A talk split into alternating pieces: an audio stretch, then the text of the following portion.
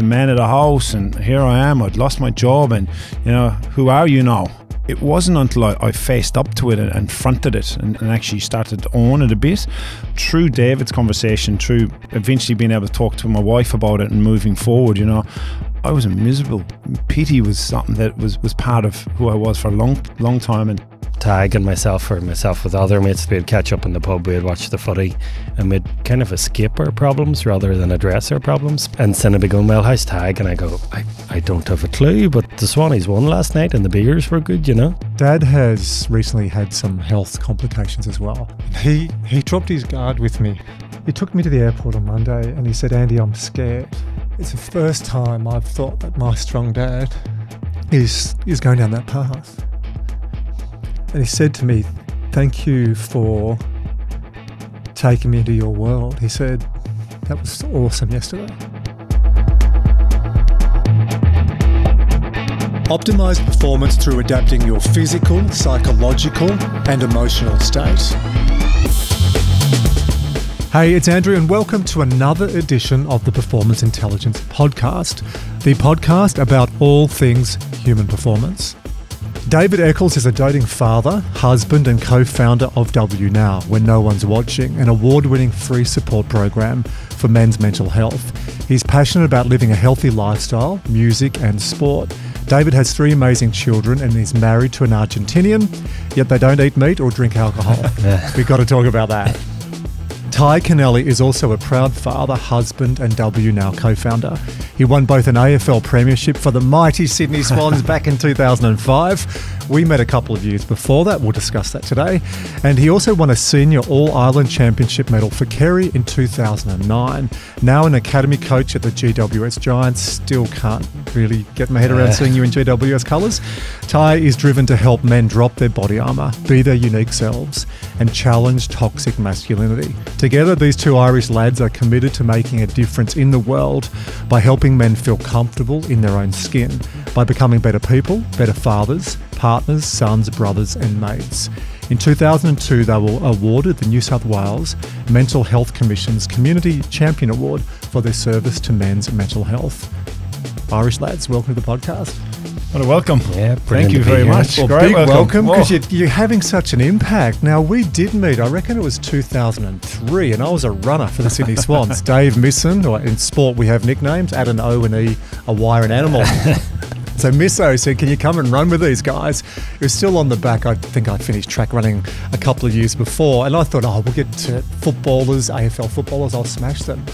I was blown away by the midfielders and how fit you guys were. So it was it was great opportunity to basically run for you guys in some of the track sessions. A, a big part of it is getting people that can run, obviously running back background or elite runners to actually we used to call them rabbits, you know. Yeah, and rabbit, Dave and yeah. Rob Spurs who took over after from Dave Misson, we used to get these rabbits like yourself in and we'd chase them down. And it was a good encouragement for us during the pre-season. But yeah, it's part of the game. You've got to be able to run, you know, which is it's a good part of uh, football. I like that term, rabbit. now, we were introduced by another Irish lad. Now, big shoes to fill. Last year, Wizard, four of our top five podcasts, Irish. You know my grandfather, Paddy Flynn. So whenever I catch up with you guys, I, I think I even try and yeah. start doing a jig. yeah, yeah. so big shoes. Shout out to Kieran for introducing us as well. I went to a WNOW session at Maroubra Beach last year and I was blown away because Kieran said, Come along, see these guys. And I hear it all the time, no disrespect, but there's this movement building. You guys do something different. I was moved. I could see the men on that beach were moved. But let's go back to 2021, Ty. An article in the Sydney Morning Herald. You were not in a good place. You'd lost your assistant coach job with the Sydney Swans and you were feeling pressure to provide for your young family. I get that because you're the high performer. I think you're the only person who's won an All Irish and an AFL medal. Yeah. Yep. You were also drafted to go and play for the Rovers. Mm-hmm. So you could have rounded out all three. but the high performer, you said in this article, I was known as a resilient man. I guess that's an Irish thing, but probably also a sports thing. Show no weakness. And so I wasn't talking to anybody about it. You want to pick up on that? Yeah, look, it takes me right back there, just telling the story itself. And it's very true. I, I was a person that uh, achieved a lot. I suppose I was living a life where I'd always put up a guard and um, I'd show no, you know, show no weakness and that moment when I lost my job, I was so vulnerable, and I'd never been more vulnerable in my life. Now I had some tragedy in my life, but the fact that I'd lost all control was something from an athlete perspective and a high performing person where I felt I was always in control of things. It took me into a really dark place and I didn't know how to handle it. And I didn't know how to get out of it. I spent probably six weeks not wanting to leave the house. I'd felt everyone was watching me and looking at me. Oh, there he is. He's just after losing his job. He got the sack, basically. And um, it was until David reached out, or Eccles, David. I've recently started calling him Dave for some reason, but it um, Eccles reached out and you know said, "Do you want to catch up?" And I just started, I suppose, unloading a bit on with with Eccles, and I wasn't, I was, I wasn't able to unload with my wife, or I felt like I was a really connected person until that point when I wasn't really connected, and and it wasn't until David reached out and I started going through I suppose a process of unloading and, and talking and, and we, we met up and we started doing some exercise and having a coffee and just having a chat. And I, it helped me deal with the the I suppose the disappointment of the almost like a loss. But it's also helped me move forward in a way that I don't think I would have moved forward if I hadn't lost my job. I probably still have that guard up today and it's it's, it's strange the way things work isn't it, in, in the world I read it took you two years to say that lost my job, Yeah. sacked. Was your story, your narrative, you know, I was outplaced? You, you, you couldn't actually use those words, sacked? Yeah, I couldn't because it felt like it was out of my control. And I spent a lot of work in the past two years working on myself and dealing with the perfectionism that I have and trying to take control back of my own life and the things that I can control. And, you know, Ben Crowe had a bit of an influence on me on that piece and working and, and researching and, on myself and as, a, as an athlete and a person. Whereas I think being in a background where I where I grew up around the resilience piece, about sucking it up and don't show any weakness, and I'm an emotional person, and, and I struggled with that a lot throughout my playing days and coaching days to be able to show that emotion, and I didn't know how to deal with it, and I dealt with it with drink. Really, I suppose when I look back on things, what I did during my playing and coaching days to deal with not talking and not showing my emotion. And I think the past two years, I'm such a better person because I've been able to come to terms with it and being able to take control back in my life. And I wasn't able to do that up to that point. And it took me a long time to say the words I got the sack. And because there was a lot of anger, there was, you know, I still felt like I had control if I said I'd lost my job or, you know, but the fact that it, it was someone else that took away something from me, it was a big part of me moving forward and, and the statement in my life. And I get it as well, the role identity, just hmm. trying to get in your shoes. You, you're drafted at 18 or 19 years of age. You go all the way across the world to play AFL. You win a premiership. Then you go, right, I'm going to go back to the motherland. I'm going to go win a flag there. You win that. You come back here and you play at a high level again. Then you get into coaching. It's perform, perform, perform, perform. And then you drop. When you're an AFL team, there's 44 players. So you had 43 mates, as well as support staff, coaches, and everyone who wants to hang around. And then you go into coaching, you've still got that infrastructure. Then you don't. And then COVID hits, and then you're told you're sacked. Those skills you hadn't trained. So many men haven't trained. And I, I resonate with this. You know, a little bit about my story. I was good at sport, good at school, good at relationships, you know, worked in sport, and then went through a marriage breakdown. I felt like a failure. Coming from an Irish Catholic background, mum and dad are still together. I didn't have those skills and I hit rock bottom. I, I get it. When you were there, though, in that six weeks, take me back to that place. Yeah, it wasn't a healthy place. I, the, I remember the phone call itself from, from, from John Longmire and Charlie Gardner, the football manager at the time, and I was in utter shock. I just didn't know how I could deal with it. I was, what's happened, it, it felt like my world had really crashed. And I took myself straight to my kids. What am I going to do? What am I going to do? How am I going to help my kids? Uh, you know, we've we've got these financial burdens. We, it was straight to my kids and to my wife. It was a bit less me initially. It wasn't about me. It was more to, to the provider, the old mentality of the man's got to provide, and I went there, uh, and that's probably because of my upbringing, and you know, the big, the man of the house, and here I am. I'd lost my job, and you know, who are you now? And and that's where I went for a long part of the, the whole thing, you know, and it wasn't until I, I faced up to it and, and fronted it, and, and that's where probably the, the sporting analogy came to lean into the discomfort of it and actually started to own it a bit through David's conversation, through eventually being able to talk to my wife about it and moving forward. You know, I was a miserable miserable and and pity pity was something that was was part of who I was for a long long time and it wasn't a good place and I wasn't good for myself certainly wasn't good for my children and, and that time in the world where there's a lot going on with COVID and we were isolated a lot and my wife's looking at this man inside in the house that's got a lot of self-pity and you know, just I'm a high energy person, and it was just the life was sucked out of me. And when I read that story, because knowing you, seeing you, even the way you play, like you, you, you do the Irish jig, you'd have a bit of fun. You're you're always a bit of a lad.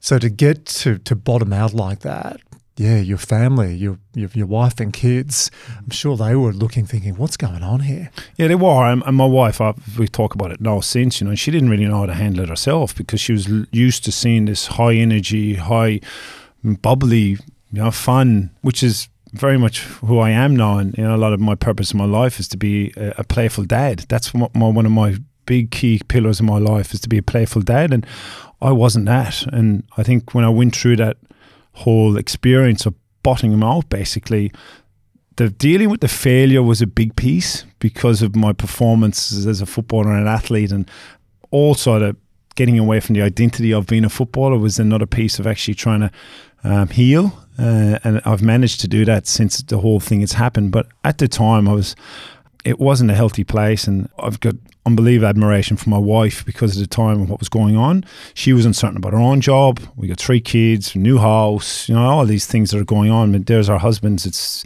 you know sitting in the bed, just not wanting to get out of bed in the mornings. You know, which is unbelievable admiration for Nicole. Hey, it's me. Just a quick note I'd love you to subscribe to the Performance Intelligence Podcast. And I know you probably hear this on so many other podcasts, and like me, you switch off. But can I ask you to please go to your favorite podcast platform and subscribe? And while you're there, extra bonus, leave a rating and review. That's it. Now, let's get back to this week's episode. We could do a whole different podcast on role identity inextricably linked to self identity. I know so many athletes, you know so many athletes. When you are the job, when you are the role, that's where it comes tumbling down when the role goes. We might leave that for another podcast. Eccles, I'm wondering how you got involved in this whole story because when I look at the background, you're from Northern Ireland. Yeah. Yeah. You're from the bottom part of Ireland. Yeah. You're County Kerry and you're County Tyrone, 70 miles outside of Belfast.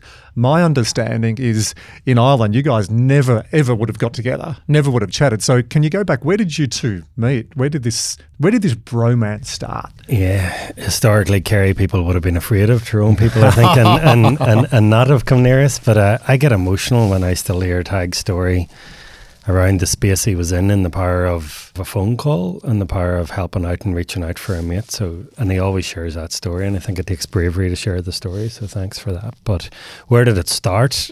There's photos of us going back both when we had hair in pubs together with drinks, probably after a Swannies match. So, we, we kind of we bumped around the same social circles here in Australia for years. We started playing six-a-side soccer together I really enjoyed Tadhg's company because most people see Tadhg Kennelly, the footballer, and Tadhg Kennelly, the sports star, and would speak to him about the Swannies and so on. But the conversations I was always having with Tadhg was around family, was around having was kids, was connection to home, and always a little bit deeper. So we played six-a-side soccer for years, and then it was whenever Tadhg got let go by by Sydney Swans that I started thinking that I know there's the the public Tadhg that's the larrikin but the private Tadhg can be quite a deep thinker. So I was thinking it might be just in a moment of need. So reach out. It wasn't to start a movement like WNOW, it was to reach out as a friend just to see how we are. We were catching up for lunch every week. We were putting on a, too many kilos catching up for lunch every week, and, and, and he would never shout lunch. so so my wallet was getting hit. So uh, uh, then we ended up saying, tight, tight Paddy. never one of them. So we ended up just flipping it and saying, "Hey, let's catch up for sunrise." on a beach on a Wednesday morning. So we've went from Friday nights in pubs to sunrises on a beach. Uh, and the first sunrise, we were on a beach. We went, "Hey, this is pretty good. You know, we should invite a mate along each next week." This is sounding like a Mills and Boon novel. We went from nightclubs to walks and sunrises on the beach. It's beautiful. We'll put some backing music yeah. this one, Wiz. Yeah, the most romantic moments of my life, perhaps, have been with this one. So, but um, Yeah, so it, it's it's just grew from there, you know. So we invited a mate along each the following week, and now it's 500 people across four locations. But 500 people, four locations. So I know you're Maroubra, the original place. We were at Balmoral this morning. Bloody freezing. like in, in Sydney, I know it's you move to Norway if you think it's cold.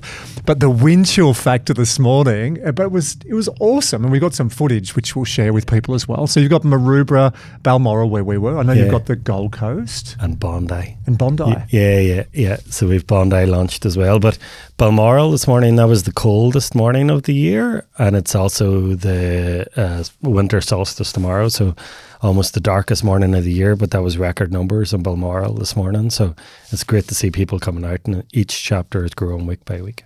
In the same Sydney Morning Herald article I was quoting before, as I'll call you now, Eccles said, we kind of realised, I'll try and, we kind of realised Your parents would be ashamed of you. We were close My to giving you an. Irish passport until that point, right? it's terrible, isn't it? Uh, we'll put up subtitles for anyone who doesn't understand. Uh, we kind of realised that our wives would go to coffee with a friend and they would know everything about each other. But men, we go to the pub and we chat about the footy, but we don't really know everything about each other. Yeah, similar to Tadhg, so much admiration for my wife Cynthia, but Tadhg and myself, or myself with other mates, Tadhg with other mates, we'd catch up in the pub, we'd watch the footy, and we'd kind of escape our problems rather than address our problems. But I'd arrive home and wake up on a Saturday morning, and this was, I, I'm now somebody that doesn't eat meat or drink alcohol, but this was back in the day, and Cinna be going, well, how's Tadhg? And I go, I, I don't have a clue, but the Swannies won last night and the beers were good, you know? Whereas Sin would be catching up with her mates or catching up with uh, Nicole catching up with her mates, and they would meet over a coffee and they would have life's problems sorted or at least discussed in half an hour. And it was we've heard Tadhg's story and how I helped Tadhg, but Tadhg's helped me out as much as I've helped him. I was going through You were struggling at that time too, right? I was struggling at that time for sure. Yeah, my second was born Harper. I have now three kids as well, but my second was born during COVID. She's the apple of my eye now. She's my only girl. Can you have a favourite? She's Yeah, the apple of I my know eye. the answer She's to my this, but I want you to try and get it out on air so we can actually have some evidence and we can send this in. She's absolutely my favorite daughter. Was, uh, I, I, I tell all my kids uh, you're my favourite, and then Michaela, who's just turned 15, and Archie's 12, they were talking and they realised, you know, Dad tells us that we're his favourite. Like, bastard. Archie came out and said, Dad, you're so bastard. yeah, yeah. Uh, but Harper, who is my favorite girl, um, my only girl, the first year she didn't. Sl- she was awake every hour, every two hours. Riley, my eldest boy, had sleep apnea, um, so he was often awake. Uh, it was COVID, so we couldn't go anywhere. Do we had no outlets to get rid of the stress. So it was, it was a really difficult year. Difficult on my wife. She was breastfeeding. Difficult on myself. Nobody was sleeping in the house but we'd be catching up with Tadhg either by phone when we couldn't meet or a coffee and just his advice of being much older than I with wisdom uh, and three kids as well, just being able to say, mate, everything's just a phase, you know. Uh, it mightn't feel like a phase at the minute when you're in the middle of it, but trust me, it's just a phase. And then we came out of it as well. So his advice to me helped me probably through one of the darkest moments I've had also. And now you've created a, it's a movement. Yeah, it's it is, and it's pretty strong. And I've struggled a lot with the word well-being, you know, and trying to it's being used, and it's and you know a lot of people ask us what is it, and you know, um, trying to describe it or trying to help people to bring people down, you know, and, and we say it all the time. It's a min movement focused on social connection, and loneliness is a big problem in, in society. But at the time when it started, we really didn't know what we were doing. You know, we were inviting a mate, and we were almost researching on the go and, and figuring out what it is we have and, and what's the, the, the piece of gold that we got in our hand. And the more we're involved in it, the less work I see in this area and the more work that's needed for, for men and, and, and loneliness and connection and, and suicide. And there's a lot of issues with where we're going right now around going to practitioners and, and, and medicine and let's let's try and get to the root of the problem before we get to that phase and get to that stage and you know we've spent two years almost working on a product as such I don't like saying that word either I find it sound very commercial You're on brand, lads. Yeah, You've got the, the W- we? Yeah, did, you didn't even like I've worn green. Yeah. I've, I've, I've got into the Irish mode, and neither of you bastards commented me. Come on. Maybe So- we need to go to the green, don't we? Yeah. We've got to change the. Uh, Green in the logo. Just go, go green the green man. Now on loneliness, I've got some stats here, and it is it's not great. One in four Australian adults report feeling lonely. This went up to one in two Australians during the COVID pandemic. We know loneliness is linked to mental illness, emotional distress. It's a higher likelihood of dementia and dissatisfaction with life. In extreme cases, people attempting to take their life. It's connected to poor health behaviours increased smoking, physical inactivity, poor sleep, high blood pressure, and it, it stuffs up your immune function as well. Your, your nervous system gets jacked. This one's fascinating, not in a terrible way. Loneliness, extreme loneliness, is equivalent to smoking 15 cigarettes or six alcoholic six alcoholic drinks per day. Like what it does to your physiology. And it's associated with a 30% increased risk of heart attack and stroke. Like it's just those stats, and I think when you give numbers like that and go, "Oh, he's lonely, she's lonely, oh, they'll be okay." There's a difference between when you want to have time alone, like as a father of four, father of three. Sometimes you want some isolation, self-enforced, which is nice.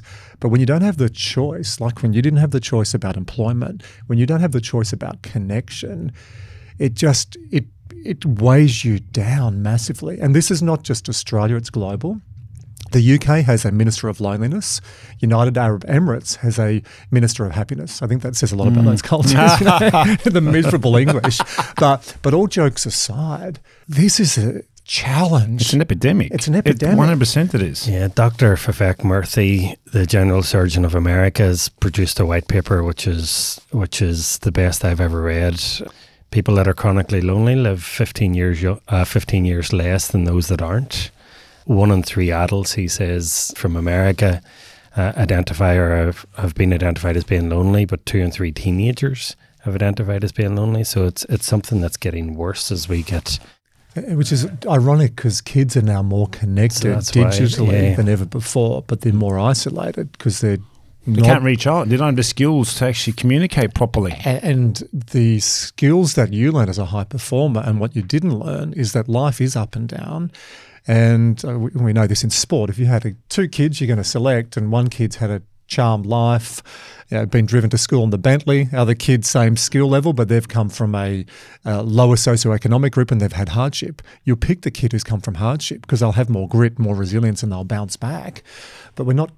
We're not getting some of these experiences when you're cocooned in a, in a digital world. which is hard because as, as a dad of three myself, you you, you want to catch them. Your automatic reaction if when your kid falls, basically, literally, is to catch them, and it's hard to let them fall and let them experience it. I see it myself in the school and in, in the academy work that I'm doing, and this helicoptering parents parenting that we have is. It's not helping the younger generation. It's not helping build resilience, and we think it is as a parent. And you know, you dealing with young sports people as well coming in, you see the difference now in the approaches that they have to the sport and the way you approach it as a coach and how different you have to approach things and the mentality and the motivation. Or, um, So, so tell me about that between when you came through the system and now the difference, how you have to coach, and running parallel with this, it just pisses me off. And we're allowed to swear a little bit on this mm-hmm. podcast, lads. You're being very polite. all right, here we go. Give us a license to pisses swear. me off Yeah. these participation awards for coming 10th because it says everyone's average, mediocrity is rewarded, and if you don't work hard, you're going to get a fucking ribbon. Mm-hmm. And if you do get work hard, you still get a ribbon. So what are you going to do? Be a lazy ah t- back. Yeah, get off my hobby horse. What do you see that's different now about kids coming through the system compared to when you did? the lack of resilience, clear lack of um, resilience because the parenting is about controlling situations that they feel like they're in control of, that they don't want their child to hurt or to fail. Or your child's having a it comes home from school and they're having a had an argument with a friend and they're ringing the they're ringing the teachers to move class or the child gets to 19 20 21 22 and goes into the working world and can't and has had a an argument with someone in the office. The parent can't ring the boss and say can you move? So we're actually not giving any life skills to young people whatsoever. Social media is is another problem with it. Clearly the in the young women's part of the world I see in the school that I'm at you know the, the influence is enormous on clearly the looks and it's such a problem with young women. And as young as 11 12 13 years of age with eating disorders it's blown me away. And and i can only conclude it's social media and as far as the influence of what's happening. Now that's one problem. I'm, i've gone off on a bit of a tangent but the, the piece around building young resilient people very different to when i started no i was extreme probably.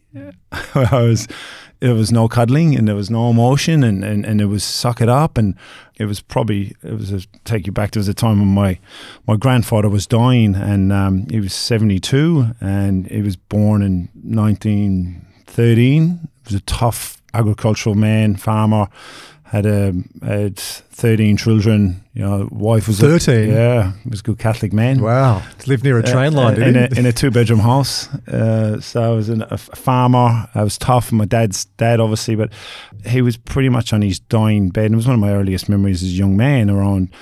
And he hugged my dad, and I was seven, maybe eight. I think it was seven. And for me to see that in a man that was, I. I didn't realize it at the time, but I've gone back there numerous times as a teenager, as a, a young man in high level sports when I played a bad game. I didn't play many bad games, but I went back to that piece of I'm an emotional person and it kind of gave me a bit of a license. And I was like, how am I such an emotional and person? And um, again, I'm going off a bit of tangent, but the resilience piece that I was brought up, just suck it up, be tough, you know, you'd be right, no blood. There was very little emotion in, in our house, very little communication in our house around difficult things that went on in our lives. And that's one extreme compared to a piece that I'm battling with right now with my own kids. How do I give them the balance of, you know, lean into that discomfort, mom, don't don't ring the teacher. Let, let let my daughter or my son figure it out themselves. And okay, if it gets to a point, we'll cuddle them, but let them lean into that discomfort. And I'm battling that myself as a dad at the moment. I think we all do. But Yeah. did you both remember how old were you when your dads told you that he loved you? Was it was it growing up? Like as a young kid, did your dad always tell you? So for me, I remember first time my dad said he loved me. It was my, I was in my early twenties because dad had grown up. His father was post World War II off the farm out central West New South Wales, place called Forest Reefs near Orange. So I was about 21, 22, and dad, for the first time, articulated, I knew he loved me, but he said those words, and I felt awkward. And, and I did for years when I'd go home at Christmas. They were at Dubbo, you know, country New South Wales, and uh, at Dubbo, they're on the Gold Coast now. When I see dad now, I, I give him a hug and say, I love you. But it took me so long to articulate that without feeling weird. I tell my kids I love them all the time. Yeah. I, I think I overcompensate. But did, did you did you have your parents? I'll start with you, Dave. Did, did you remember growing up and your your father especially openly say I love you with those words? Yeah, I think in the Irish, the normal Irish house, the mother is the matriarch of the family. My father was, my father passed in two thousand and nine, but but dad was absolutely the the loving, caring father. Um, uh, so uh, love love from dad was was uh, from a pretty early memory. He was real jovial.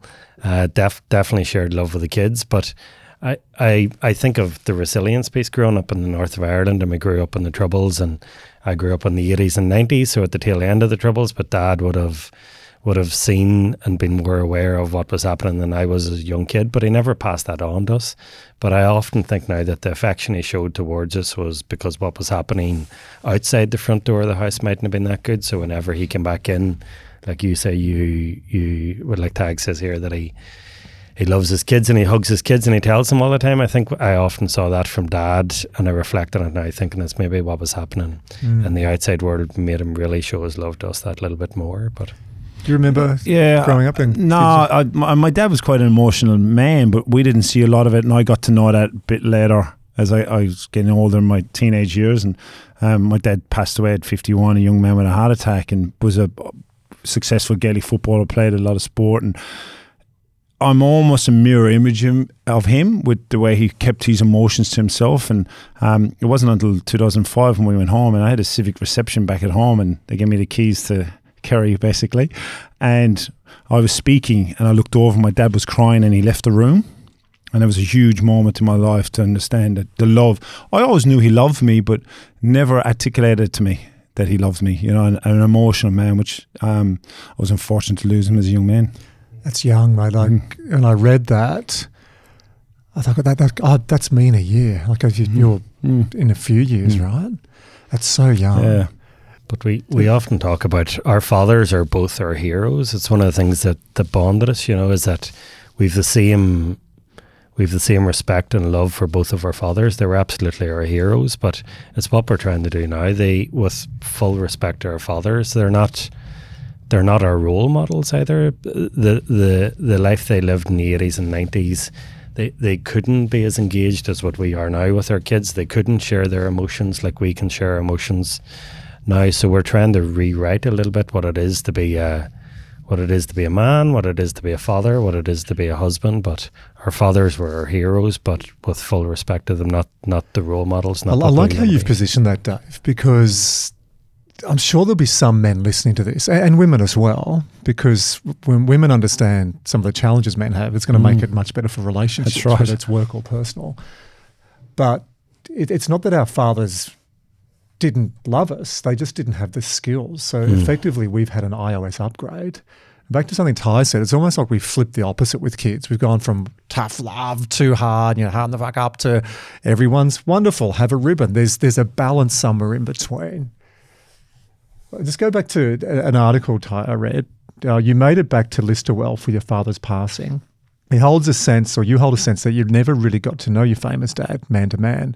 You were a boy when you left for Sydney at 18 years old, and when your father passed away, you became very angry towards Australia because you didn't really get to know your dad. Yeah, um, yeah. I suppose like any young man, you grow up idolising your dad. You know, most if if your dad was a butcher, you're a butcher, your dad's a doctor, you're a doctor, and that happens quite often, you know. And I was not different.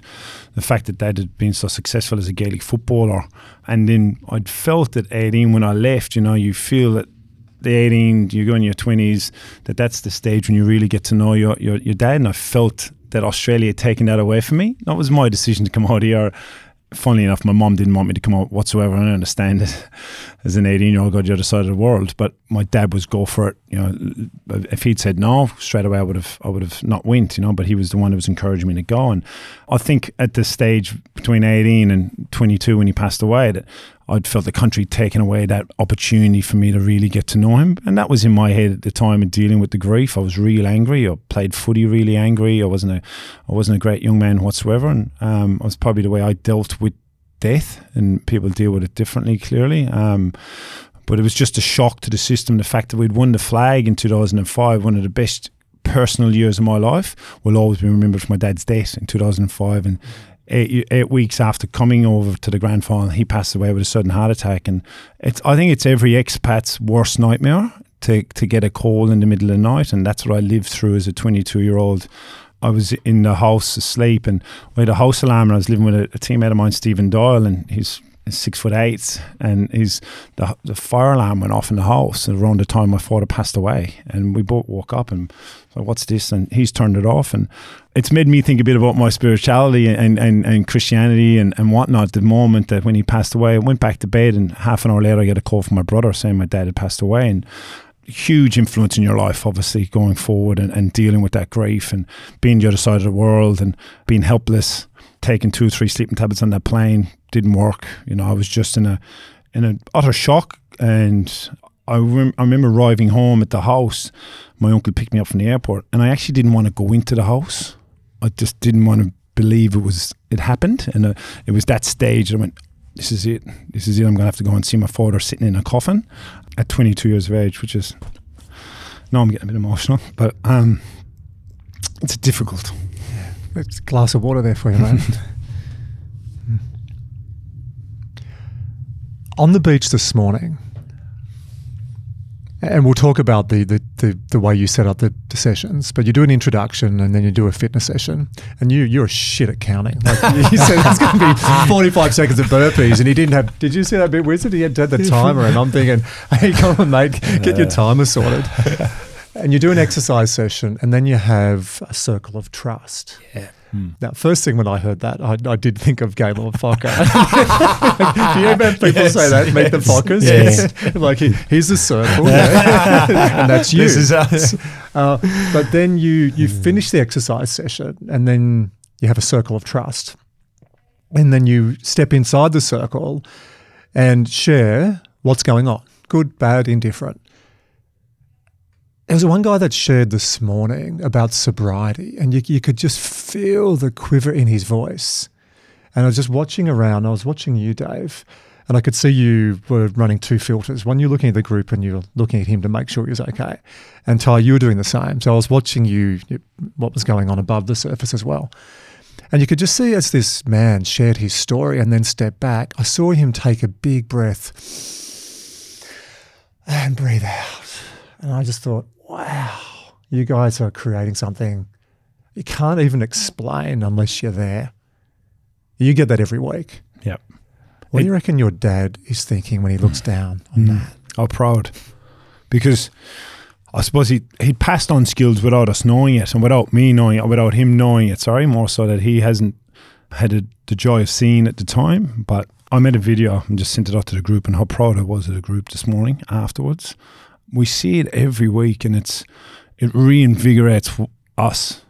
Um, it reinvigorates people in the group. It quantifies to us what we're doing also, which is very hard to quantify to get funding or get things. But the impact that we're having is it's so rewarding, but it's it's it's even deeper than that. It's it's a level of connecting men that we had no idea what we were doing. I still think we don't have an idea of what we're doing. you know, I feel like we're winging it at times. We've spent two years probably working on a piece that we've landed on what it is and how it works and how it looks. But the sharing piece is so powerful for men because go back to the point around when we get to my wife goes off 20 minutes for the coffee and she comes back and she's unloaded everything about her f- best friend. I'm five hours in the pub with Eccles and I have no idea what's going on in his life. That 20 seconds, often it can be just step forward. We see men come down, they've been coming for years and they don't step in. And then they step in. And to your point around the, that weight, it's like watching you physically take a backpack off themselves. I just watched him breathe this morning, and he just breathed out, and, and you could just you could feel like it, the the group right. We could feel the connection, but just with that young man, I, I just thought he's he's owning this, and he feels so proud of being able to say that to say, hey, I was an alcoholic, and it's fucking hard. And he spoke about some of the other things he turned to. And I just thought, wow. And, I, and Wizard, I looked at you because, you know, I said, come along this morning, mate, and film. And then I said in the car, what do you think? You said, Yeah, no, I said I was blown away by it. I thought that was, was a crazy story that he had, and it was great that he could share it like that. Do you, do you know the powerful thing is it's every week there's a crazy story, as Wizard says, and it's the the power. We surveyed recently surveyed all of our members, and we asked them why do they come down? Do they come down for fitness? Do they come down for number one was social connection, number two was mental health, and number three was fitness.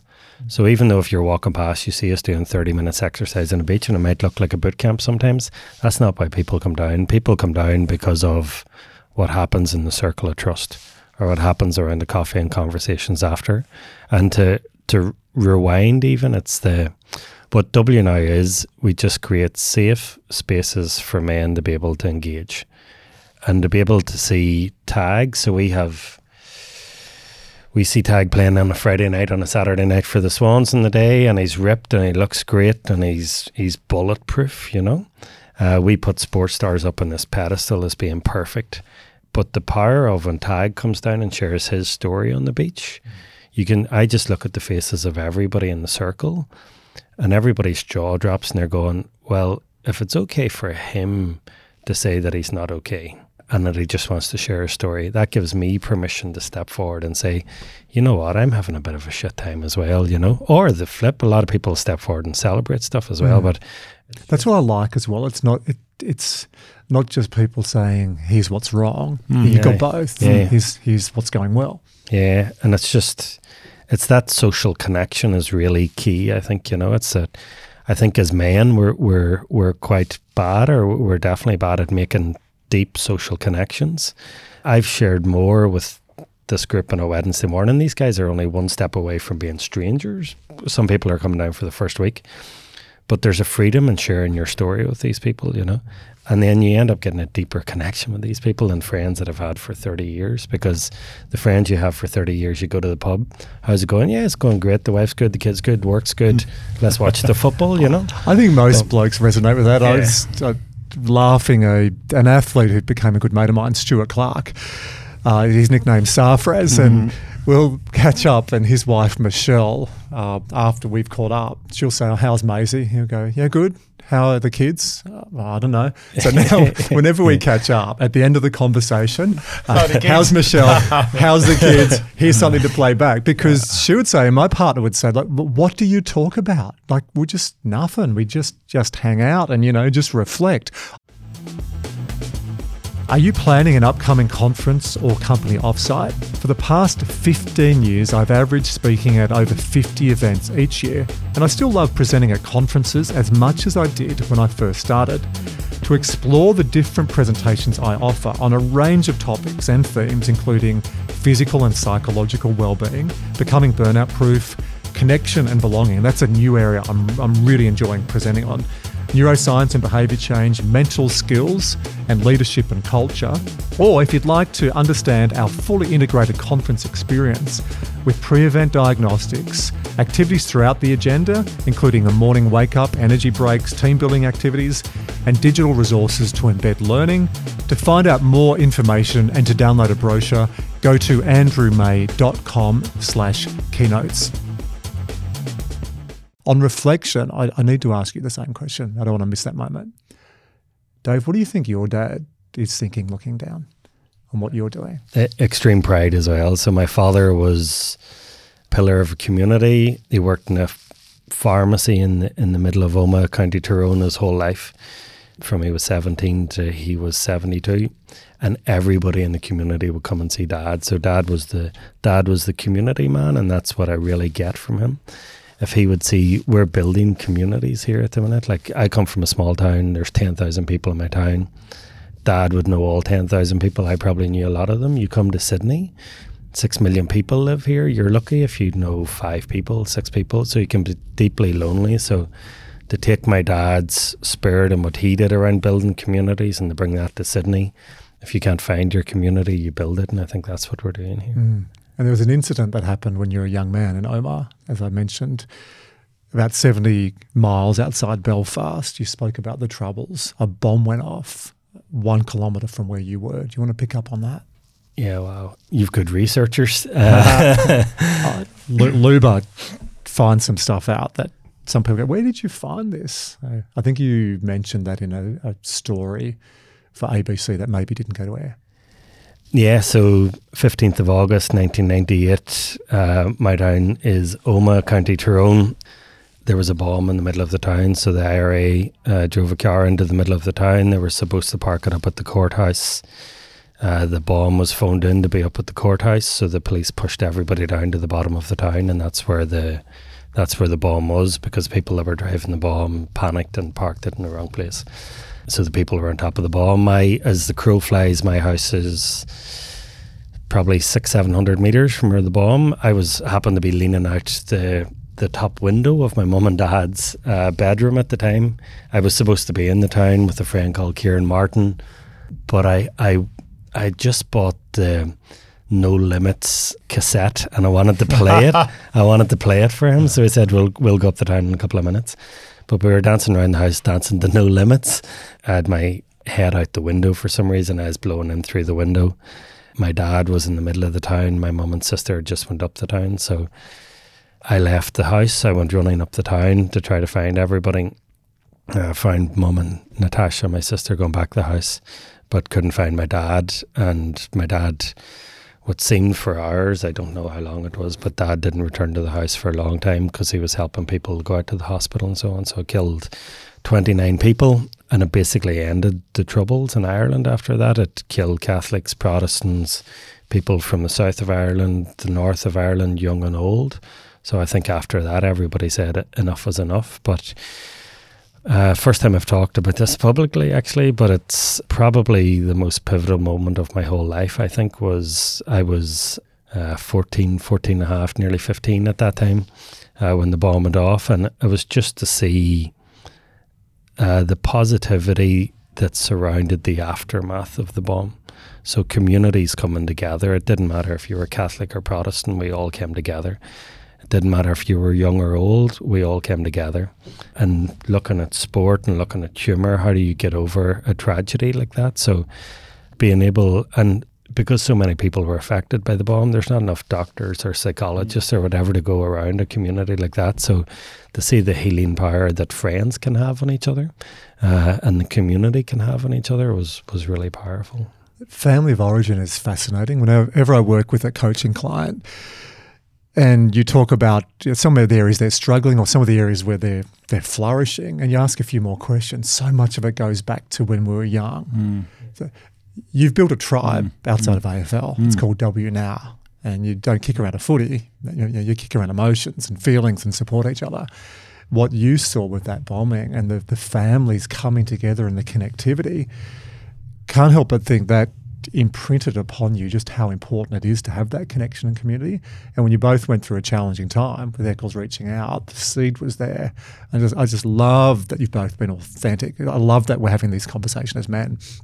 I love that you said this morning the word love as well, because I heard Gus Worland. I don't know if you've listened yeah. to his yeah. TED talk. Yeah, no, I haven't. Is it TED talk? It, it's okay. phenomenal. I actually want to get Gus on this hmm. podcast mm. as well. And he says that if for men and women, but tell people every day that you love them. Like ring up a couple of people.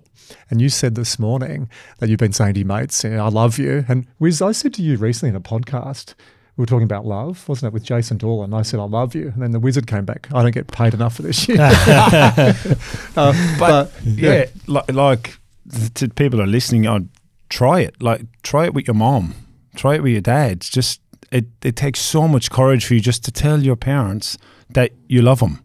It's one of the best experiences you'll ever do. And then from there, obviously trying to say to a mate, you know, I love you. And it's, uh, it's empowering for you, and it's. Um, I've said it to a mate recently who has gone through some challenges with his his, his wife. You know, so partner, and um, you know, it's it's so powerful for you, but it's just as powerful for the person that you're giving it to. And you know, I love doing things for other people, and I feel so rewarded by giving and doing things for other people, and that's what probably WNOW is, and that's where the I love you piece to people because we often say it to the group don't underestimate a text message or a phone call or or just reaching out to someone what it could do. And we know the numbers and we know the loneliness, but saying I love you to someone, uh, I never thought it'd be so hard. Yeah, I think I, I, I tell Tadhg I love him nearly as much as I tell Cynthia, my wife. So, uh, Cynthia's going, but, what are you guys really yeah, if somebody read, yeah. if somebody read our text Sun, messages, sunrises on the beach uh, and telling each other you love each other, but, matching jackets, right, matching hairdos, matching hairdos. Yeah. but it, it is it is the power of connection, you know, and it's. I'll share the story. I I lost my best friend tragically. He was best man at my wedding 18 months ago, and I wish I could. I wish I could have another phone call with Phil. I wish I could tell Phil I love him, but um, but you can't, you know. So it's the we always urge people on Wednesday mornings just to pick up the phone. If you're thinking of a friend, just pick up the phone and tell them that you're thinking of them because you don't know if you'll get that chance again. So, and you don't know the power that that phone call might have. Like, mm you go back to the origins of this, like I never realized when I sent Tadhg the message the severity of what he was going through or or the ripple effect about what would happen next. So Yeah, and you you don't know what other people are going through. And one thing we haven't spoken about, it wasn't in my running sheet either, but is suicide. And I've known a couple of people who have taken their life. And then you just, one ex girlfriend, I still can't believe, she was a psychologist and she wrote wonderful work around mental health. And, and everyone just said Lou was this wonderful person that brought light to their lives. And she jumped off the cliffs um, near Northcliffe. And I, st- I still can't make sense of that. And I spoke to her a month before. She was happily married, had two kids. And I think back, like, did anyone say to Lou outside, I love you. Uh, here's what you've done for us. You know, is that we talk about compassion fatigue with Mm. caretakers and givers that you give to everyone else, but you don't get back. I'm sure this topic comes up a lot in the work you do around suicide as well. Yeah, we check in a lot with each other. The, the whole thing is at times can get quite heavy for us with people leaning on us and, and engaging us in conversations and we're consistently checking in and probably the most giving person you will ever meet Eccles. He will give the shirt off his back. Certainly this morning when it was freezing cold he was willing to give it up. But absolute giver of of a gentleman and consistently checking in on each other because it the weight of conversation sometimes for us and people reaching out to us can be heavy and we've been very conscious of it and I talked to Gus myself reached out and said how to deal with it because I was kind of struggling with it myself when we were starting this and he was very much about trying to disconnect from it if you can and, de- and have, have a way of dealing with it or else it'll just wear you down That's good advice. and it was great advice at the time and because you're facilitating the conversation, but you, you're not carrying the person. Yeah, that's right and we're not psychologists to be able to deal with Yeah, that empathy versus sympathy. Yeah. Sympathy is I'll get down there with you and I'll carry you. Mm. Empathy, I understand. Mm. Here's some support. Yeah, and that's where we've got to with it, you know. But consistently checking in with each other is a big part of what David and I do. Mm-hmm. Hey, you gave me your jacket this morning. I went down pretty light. I had shorts, a t- top, and a light jumper, and I think you saw me shivering. I'm finally fine out here, actually. Yeah, you take the jacket. And, and- but what was funny, Eccles, is two people come up and one guy hugged me and he said, oh, thanks, Tadhg. And I turned around and went, oh, shit. so I'm getting the hugs for you this morning. Same, similar height, same hairdo. It was great. Uh, I don't know if that's a compliment or an insult. You're a good looking man. That's all I'll say. um, a- around the suicide piece, I'm sorry to hear about your your your ex. We see it in in WNOW for sure. I'm not trying to own suicide, being a middle aged man, but we look at the stats and suicides increasing globally. It's at an all time high here in Australia. Three out of every four suicides are male. And the demographic that's increasing the most is men from the age of 25 to 55. So, so our age group. So, and suicide's a barometer for mental health or mental ill health, but you can measure suicide obviously as a stat. Um, so I think that shows where we are as a nation at the minute mentally or, or, or how we're coping with that. So the, the piece around social connection and loneliness, the men we're speaking to, that's what people are suffering from the most at the minute. So by being able to create communities that are non-judgmental, that people can come down and share their stories, we know that's having benefit for people. We've had personally had five conversations with people that uh, were having suicidal thoughts, and it can be worked through. It definitely can be worked through. Uh, we we're, we don't solve the problem. There are doctors, medication, and so on, but you do need community. You do need social connection, so we can really play play a role in helping somebody on that journey. And the whole piece is about breaking down. I still feel there's a big stigma attached to it. You know, and there's a lot more awareness and there's a lot more going on. But when you get deep down into conversations with men, and oh, I'm not going down there, I'm not having to talk about good or bad. And Now is not just men sitting there in a, in a depressed state. You know, there's men that are healthy and in great form, and and then there's the balancing piece. But the stigma is still very much alive. You know, and there's an undercurrent I still feel with men, and and um, which is going to take a long time. It takes time for myself and uh, generations of my fathers and forefathers trying to break down. Are you okay? Reach around, you know. And I've recently started to hug more and just start really going for the hug people and just get in there and get in their grill basically, which is probably not good after COVID. but but there's, there's there's still a stigma there, and to David's point earlier, we we put sports people on a pedestal, and you know I've been starting to reach out to really high level sports people to get involved in this because we do put them in a pedestal, and it just will set the trend for men to be feel comfortable to actually get on the front foot and lean into it. Sometimes those athletes and other performers on the pedestal struggle more because when you haven't got a stadium, let's take the MCG with 100,000, it's ridiculous. Centre bounce for an AFL game in Melbourne or the first day of the Christmas test. It's electric. Awesome. Yeah, I thought you have. I'm You got that. tingling. Yeah. Ed Cowan was sitting exactly where you guys are, and Ed said the feeling he got opening the batting for Australia yeah, on Boxing Day with 100,000 people. He said, I'll never get that feeling again. But what he's learned to do is substitute that for another passion, which for him is his family and also business. So you're not going to get the high. So I, I think elite athletes are at risk of dropping even further because they've had the massive range. If they don't have the skills, they haven't done the reps and sets around this. I think it's great that you're bringing some elite athletes. Have you looked at building this program into sport? No, I haven't. I've talked about it a bit, all right, with Yeah, David. It's I certainly, can, I can think of a few ideas as well. Yeah, let's let's talk off air. but certainly, mate, because you're right. I see it with a lot of my own friends that have played the sport that, that will fall straight off the cliff, and and it's no offense to the football clubs that are involved with, but their objective is to win and get the most out of that athlete and drive them as hard as they can. And and I understand that, and we get it because it's such a cutthroat industry, and high performance is is that. You know, it's it's that ability to try and compete higher and, and better and, and you know do it efficiently better than your opposition you know and you're always driving for that and then they're going to drive you as hard as you can and as an athlete that's what you're going to do you're going to drive and get the most out of yourself and then when that support's not there and, and that identity piece which we were talking about earlier can be very difficult to deal with and certainly something that we should probably start to lean into a bit more Yeah, we'll have a chat about that off air. I'd like Yeah. to support you guys on that.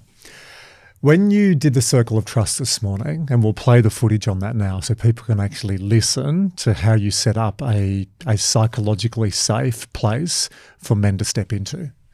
It's a great opportunity if you're new uh, to step forward and introduce yourself in the group. Uh, if you want to celebrate something, it's an awesome time to celebrate something. Or if you want to get something off your chest, it's an absolutely brilliant place to do it. Completely confidential, completely non judgmental. It can be daunting to step forward and get something off your chest that's happening, but just focus on one foot and the first word, and the rest will flow. So, if there's anything in there that you want to get out, uh, you won't regret getting it out here now. So, the floor is yours. So I love how you set up that framework, and you obviously do that and you teach other people to do that as your empire is growing. And we're going to talk about how we support you to grow and get more more chapters up around Australia. But in a recent ABC news clip, this is on the 7:30 report, Tony said he'd hit rock bottom and he didn't chat to anybody. He was angry with the world, angry with himself, and his perception that the world was black and white. So let's let's listen to what Tony had to say as well. Rock bottom for me is basically where I'd isolate. I wouldn't chat to anybody. I was angry with the world. I was angry with myself. Um, my perception on the world was black and white. It was, it was actually grey, if anything. There was no colour whatsoever. So you're just drinking all the time. And so what's it like to have this now as a coping mechanism once a week, twice a week? Uh, this is this is like the best. I would say the best shot of tequila I've ever had. this is without the tequila though. Another member, Jim, lost his dad recently, and he said the group's informal nature has helped him to be more vulnerable and to accept loss, but also to lean more into love. You missed your dad? Yeah, I miss him a lot. You know, there was a beauty in losing him too, which was just the, just how much it showed the rest of our family is connected to each other and how much love there is there. So yeah, tough thing to go through, but his uh, his memory just makes me smile.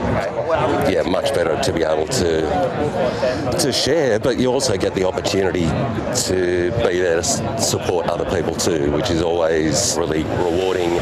When you hear participants, members say that, gosh, that must make you proud. And so your eyes light up, Eccles. Yeah, huge. Uh, The way we do it is is sorry. What drives us is to hear the stories for the men. We introduce a circle of trust every week. Somewhere between five and ten men will step forward every week and uh, have the confidence and trust in us and the other members that they want to share their story. Next week you go and you think back to last week, going, God, there was ten last week. There can't be more this week. Twelve will step forward and tell their story, and everybody's story just pulls on the heartstrings so much. Like last week, we had we've men from twenty eight countries, six different continents that come down. So we had a guy from Nepal come down last week, and he didn't even take part in the exercise. He just stood at the side of the group and watched the exercises take part. And we went over and we were speaking to him after and he was sharing his story with us. He was saying that he lost eight friends in Nepal um, during COVID. His father has cancer. His father's coming to Australia to try to get treatment, but he he works from home uh, and doesn't have doesn't have uh, social circles. So he saw this on ABC, he saw WNOW on ABC, and he said, "That's the community I want to be part of." And you could almost see him over the over the duration of the morning, just right. He was the last to leave, and he was just going around and speaking to So, people. so just for people who aren't in Sydney, just the the distance. So he drove from Parramatta to Maroubra. yeah, That's a decent drive. Yeah, and and he's not uncommon. We've we've quite a few people come travel an hour to get there every morning, but yeah, he, he travel an hour to get there. He'll travel more to get back because you're traveling at six o'clock in the morning versus uh, rush hour. But you just hear stories like that every week. We've we've a good friend of ours now that is got stage four cancer. Uh, and he said that WNOW he's been open telling his story in the circle of trust uh, at all the points through his journey. Uh, but he says that community, social connection, and exercise has been really crucial uh, as part of his treatment, and he's determined he'll beat it, and he's got a great mindset around it. Uh, share the stories. We we did a. We went to Kosciuszko for four days last year. Our good friend Kieran Gribben was with us, so the sing songs at night were were How were, were, uh, were Oh, epic. So they were. He he's just a talented, lovely, lovely person, and just so humble. Like, He gets the Yeah. guitar. You go, you're the fucking lead singer for Yeah. INXS. no swagger. Yeah. Well, he does. That's- oh. when he performs. Yeah. He steps into it. And that's really interesting. Yeah, Like, it's he- he- watching him change into a performer. Yeah, and It's then he like- just steps back and he's the Yeah. normal lad. But Yeah, I can identify the piece when I'm playing, you know, stepping into that jumper and you just something happens to you. It's like a, it, and watching someone else do that from a performance point of view was, yeah, down at uh, Kosciuszko. Sorry, man. Yeah. No, no, go for it. He's one of life's gentlemen as well, outside of being really talented. But at, at Kosciuszko, we had 25 men. We called it the Not a Retreat Retreat because we were planning it and we were going, this is starting to sound like a retreat. And we went, no, it's not a retreat. Uh, so we called it the Not a Retreat Retreat. But uh, one of the exercises that all the men had to do was chat about their three H's, which is uh, somewhat famous hero in this. hardship. Yeah, Hero hi- hardship hi- highlight. Yeah, yeah, hero hardship highlight.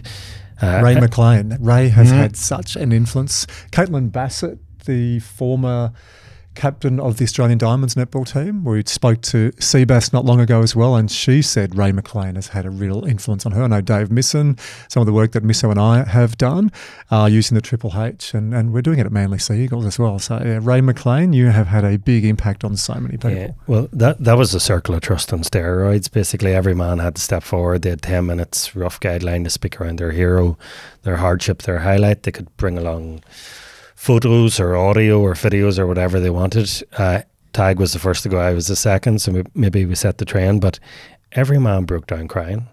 So that every man was sharing their story. I cried about. I, I thought I would cry about my hero, and I ended up crying about my hardship. You know, I was crying at other people's stories. There was one of the a, a great WNOW man, beautiful man, Ronan was there, and he was speaking around the impact his mother's had on his life. So then, from the top, that really resonated with me. So from the top of Kosciuszko, I sent my mother a text message about why mum is my hero. And I see attributes of mum that she probably hadn't seen in herself, to be honest. And everybody thought dad and mum are my heroes, but everybody thought dad was my hero. They didn't realize mum, because I'd be quite like dad, and mum's stoic and determined and strong, you know. So I told her why she's my hero. The, the next time I was back in Ireland, the text message that I sent her is framed in four different places of the house, mm-hmm. which is potentially overkill, but it was but it was the power of that message, you know. Yeah. So Yeah, it's powerful. Well, I I am one of those people. Like I speak a lot on podcasts. You know, I, I entertain for parts of my career. But then when I go to something, I step back. Like I sit at a conference up the back. Are there any questions? I never ask question because I, you know, I just I, I'm either educating, performing, or I'm just sitting back. This morning, I wanted to step forward. Something was happening. I'm going. I want to share my story. Like it was so powerful that I really wanted to step forward. and that was a piece of we actually didn't do it initially we actually when we were starting it we were having um, you know exercise beach and then coffee was a coffee chat and then we introduced it oh, probably a year ago now you know and uh, and we were very conscious of prepping it first and setting it up but it is it's extremely powerful and you, you want to actually share and it's a moment in when you see people being vulnerable and willing to step forward and show the vulnerability, it gives you confidence to be able to do that. We know we've got something that's very powerful and very strong, and we want people and anyone that's listening to get in touch and help us set up chapters around the country. Like, there's no reason we can't do it around the world. You know, it's it's a basic concept, and we're very clear at the start around keeping it free and accessible and easy. And, and you know, and we talk about high performance. The majority of high performance things that I've been involved in are very clear on their purpose and value and where they want to get to, and we're very clear on that and very simple. And we're we, we almost cry for help every time we get an opportunity to try and get people in to say, well, I want to help you. I want to set one up in Melbourne or WA or wherever it is. So please do get in touch. Well, we have a number of executives, we have a number of you know, high performers, high net worth individuals who listen to this podcast. So if you're listening to this and you haven't been moved by these two, what's going on? two, if you want to support them, because one thing I was thinking this morning you, you get coffee for everyone. Who pays for the coffee? The guys pay for the coffee. Yeah, it's completely funded by. We them, did for the first year. Yeah. started, uh, started, started leaking their pockets a bit. Yeah. I am a tight ass. So, so each yeah. chapter member pays for the coffee, or does each person just rotate? So we've we've got a Patreon style model that people can donate five bucks a month, ten bucks a month, and as long as there's enough money to cover the coffee, we we never run a you can come and you had your coffee this morning and you, you may not have paid for it, but or anybody else, come have a coffee. Even if you can't afford it, come down and have a coffee. We'll cover the cost. So back to the high net worth individuals who are listening to this. A free podcast, getting great info from two great lads, cracking on. If if people want to connect with you, if they want to support you, I, I would love to see a large organisation give you guys a shitload of money, zeros, to take this to the masses. I'd love every country town has some sort of network like this. Uh, how do they get in contact with you? Yeah, wnow.com.au is the website and contact form in there, and it comes straight through to Tadhg and ourselves. I, I love your ambition that it should be in every town in Australia.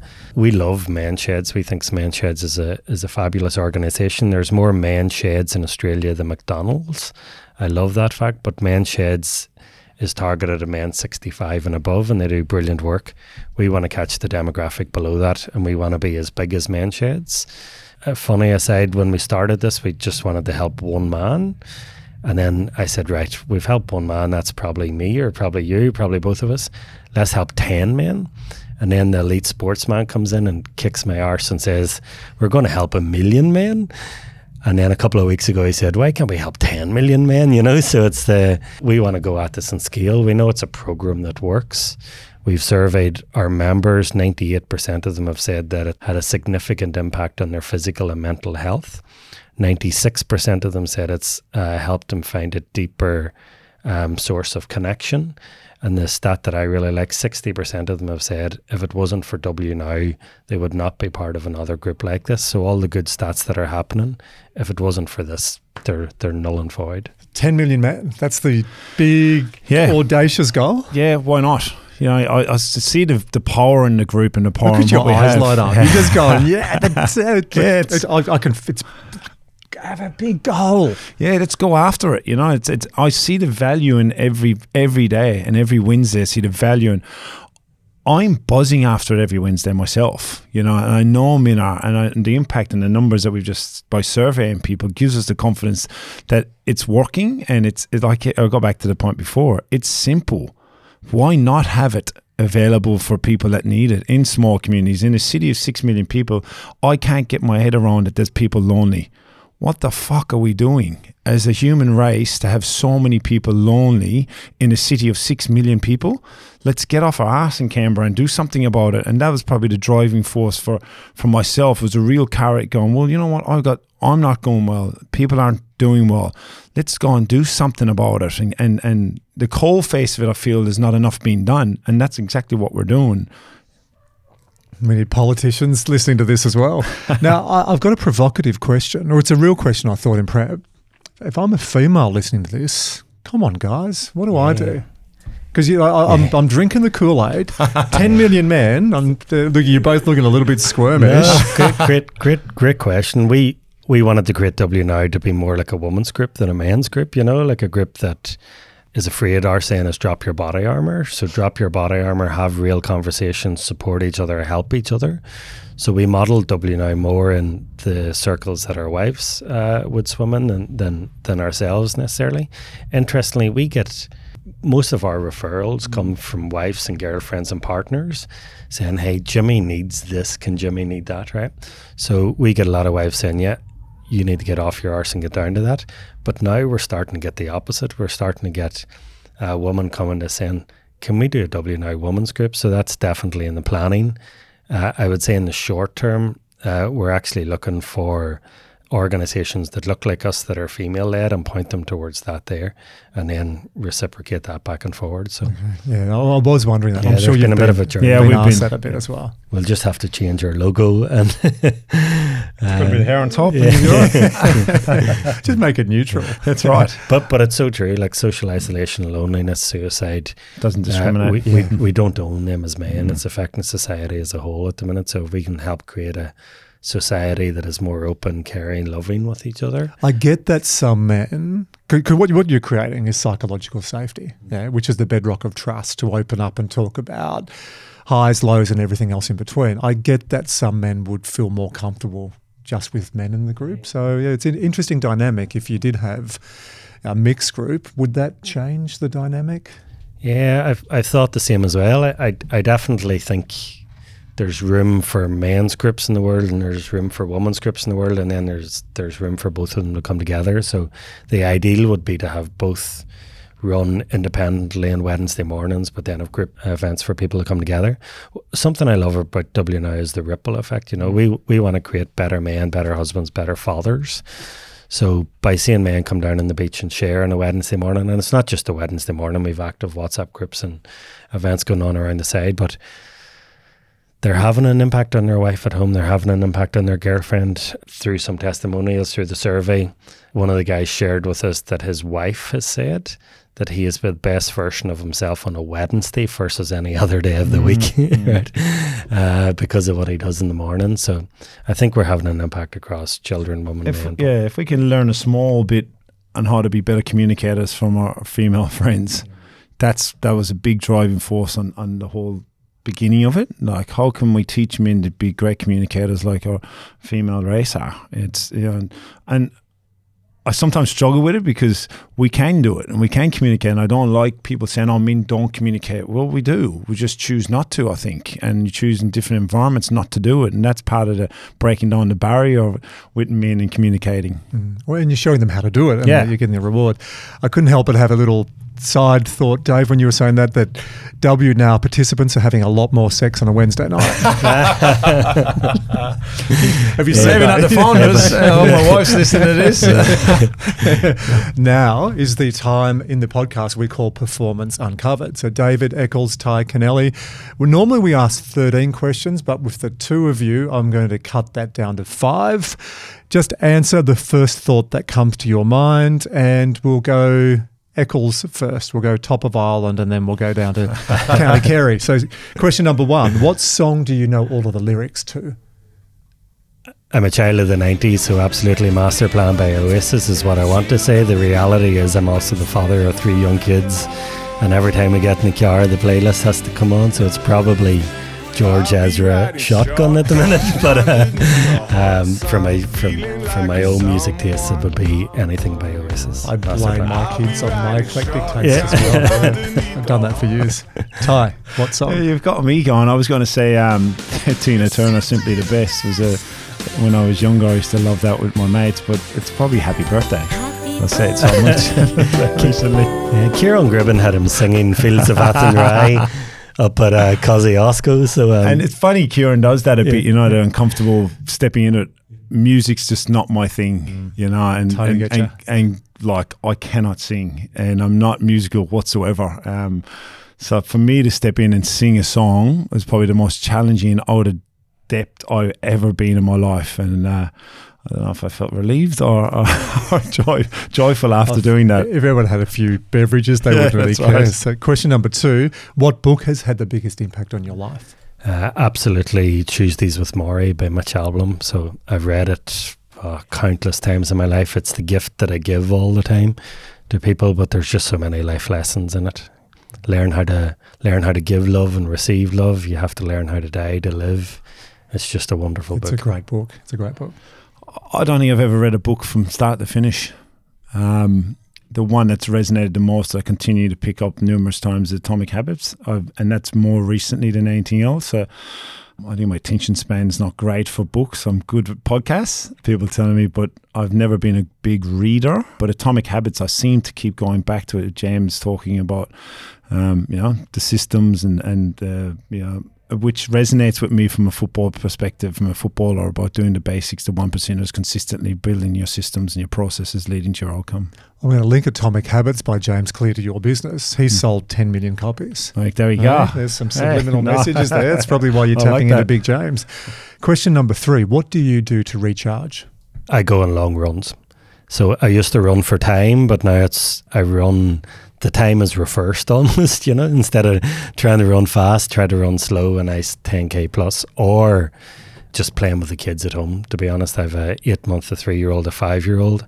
I find it really helpful just to be present when I start rolling around with my eight month on the floor and my three year old on the floor. So playing with the kids or going for a long run. You're hectic at home, aren't you? Mm. What do you right do? into the dirty nappies and the vomit and shit everywhere, aren't you? I've just gone past that, which is great. I'm starting to get my life back a small bit. I probably would have said exercise um, up to a few years ago, but I recharge by talking to my wife. You know, I find it really. We've started walking nearly every second day now in the morning before kids wake up, and that really helps reset, um, set me up, or any problems or issues or whatever. It just helps me to reground just talking to my wife. So she's dealing with a bit of stuff, I suppose, from my shit.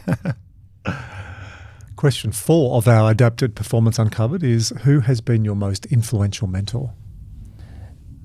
Can I choose a couple? Can I choose a few? Uh, diff- different points in my life. Absolutely, my my father in my in my early years, community man, loving man, uh, gave more than ever asked. So absolutely, dad. Next to that would be my best friend Phil that I talked about earlier. Phil was the first friend that I ever met that there was no BS around him. He just loved. He was called Gorgeous Phil. He was a good-looking rooster, but it was more to do with his personality. He really suited being called Gorgeous Phil. So he taught me kind of that it's okay not to be the alpha male all the time, that it's okay to be that. Cynthia, my wife, anytime I get carried away, Cynthia is just brilliant at grounding me again and having real conversations and staying focused. And she can read me better than I can read myself. If I'm feeling down or anything, Sin can always pick up on that. And then lastly, especially over the last four years, it's the big man to my right here. I've never felt at so much ease with anybody to chat to anything about life and uh, genetically he's got a big heart and his father had a big heart but i've never met somebody with so much love inside them but so much drive and ambition as well so the big man here Thanks, man. I love seeing the connection between you two. Like Hmm. I just when he was saying that, I could just feel the the, the connectivity. Yeah, it's great. It is. It's. Um, I wish every man could feel what we feel to, together. You know, it is very powerful. It's a bit like when Harry met Sally. I don't know what, I know otherwise to look and thinking whereas, about it. whereas I want what they're having. it's a bit like tw- it's a bit like the movie twins you know you've got arnold schwarzenegger and danny devito here That's I'll be back. That's going to make the highlights. yeah. Tadhg. Your most influential Um, mentor or mentors? Yeah, um, my parents. Uh, I think my, my, my dad was a really shining light for me as a young man growing up, and um, you know did things the right way, and, and, and was trying to impart that on me as a, as a young man, and and more my sporting days. It's it'd be Roosie um, and and Ray McLean. You know, Roosie and and how to. Um, not take yourself so seriously and not to take life so seriously and, and have a lot of perspective on things, but also have be a driving unbelievable competitor in, a, in an arena that's highly demanding. Was an unbelievable mentor for me and, and my wife. Um, as I said before just uh, she seems to just say the right things at the right time. I was just talking to her last night in, in bed before we come so what's high performance to you? And she goes nothing. And I was just trying to explain. And she's in the in, in the banking world in the finance world and, and doing quite well. And you know it was just a I live my life kind of in high performance. And I've I've got a high performing brain because of where I've been. I, I review, I preview everything. I'm consistently in that process mindset. We Which do that for 15 years in a team. It's like every week, who are we playing? Play, Yeah. look in the rearview mirror. What worked? What didn't? What do we do next time? Repeat, repeat, repeat. and it sets me up on my day. And I, initially, I kind of went away from it and I, I ran from it a bit because I wanted to separate my identity from it around, ah, oh, I don't want anything to do with sport. And, and it was on, actually, David had said it to me. He goes, Well, that's a chapter in your life. And, and, and it's in a chapter in a book. Well, no, let's write some new pages. And and it wasn't David said that. And, and that's why we actually end up calling the name of, each new region a chapter because the identity piece that I had was was tied to that, and I wanted to move on. And um, yeah, it's it's helped me, and I consistently still do it. We'll keep on that thread. Final question What is your definition of high performance? Just high performing for me is around doing things better or more efficiently than than others. It's pretty simple. Um, any team that I've been involved with, there's been a real high level of, I suppose, expectations, but more so around clarity of purpose and values. Any team I've been ever worked with, and the better ones, have got a real clarity of purpose, and, and they're able to tie into that. And um, I often see teams and individuals saying, "I want to," which is fine to reach for the goal of that unbelievable success of win a premiership, let's say in AFL. But there's 18 teams in AFL, and only one get it, and the better ones are around sustained success. And the byproduct is winning the flag. You know, kind of a byproduct for us is 10 million people. You know, but the sustained, sustained success of what we're doing is is very important, and I feel that's what high performance is. Dave, your definition of high performance? Yeah, I don't come from the elite sports background, but for me, it's really simple. It's keeping, if I can keep all the plates of life spinning, I think. So if I can be the best father I can be, be engaged and be present with the kids, be the best husband I be, be the best friend I can be, and then keep going at work and WNOW as well. So it's keeping, making sure that all the plates keep spinning and none of them really fall over. Mm. Fuck, like my Irish. I like it. Fuck, fuck. I've enjoyed today. this has been a gift. Yeah, it was great. Thank, you. both. Thank you. Thank you. We, we had a rough outline and we've gone off piste and come back. I feel, I just feel privileged to be seeing what you're creating and to, to have a little glimpse into it and to experience it. So, in wrapping up, is there a message you'd like to give people, a final message you'd like to give people? Or you can do the flip, you can ask me a question, which I sometimes do, but I think it's probably more appropriate for a final message from Irish. I'll ask you, and I'll ask you, and what have you gained from coming the last couple of times you've come? brown fat. it's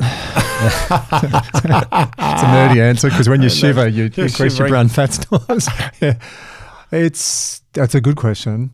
I'm also trying to get more comfortable around love and not what we learn as young kids. You know, I love her, I love him, depending, you know, denomination, male, male, female, female, male, female. Mm.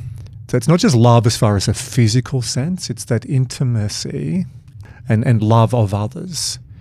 So I'm exploring this more, and then I see you two do it, and I go, fuck, you're clever. And I know there's more design to this than you're putting on the table today. Well done to both of you to, to create that space.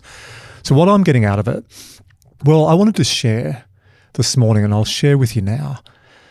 And on the weekend, uh, Tim Tszyu had a, a, a 70 second boxing fight against Carlos Ocampo, and I took my mum and dad. And I never thought I'd be taking my mum and dad in their mid 70s to a, a boxing fight. Dad, maybe, but mum came along. And then after, Tim's partner Alexandra said, oh, Andrew, look, come down and uh, Tim would like to meet your parents. And, my dad was like, it was like he was 10. And dad has recently had some health complications as well. Uh, fibroids, which ultimately leads to fibrosis. Um, and he he dropped his guard with me. You fuckers. this is meant to be about you. And he took me to the airport on Monday and he said, Andy, I'm scared. And yeah, I'm not sleeping well, and we've got him a specialist. So it's the first time I've thought that my strong dad is is going down that path. And he said to me, "Thank you for taking me into your world." He said, "That was awesome yesterday." And I got a photo with mum and dad, and he's been showing everyone. And I know it was just a moment for him, but it was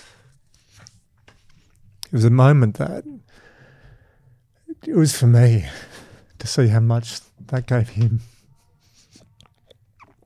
You fuckers. Awesome, man. Thank you for sharing, man. It's awesome. That's awesome, So- Izzy.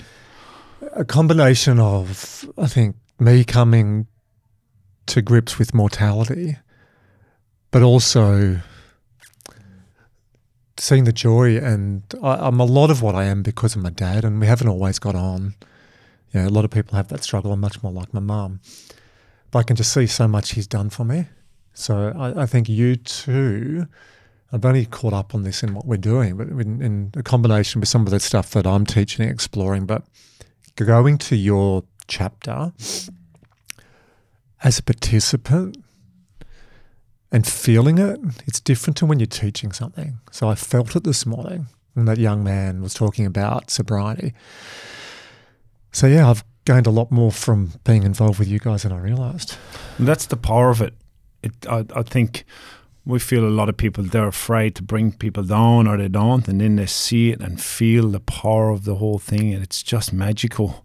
It is truly magical, and sometimes it's hard for us to quantify it, but it's such a magical thing being able to share, as you've just done.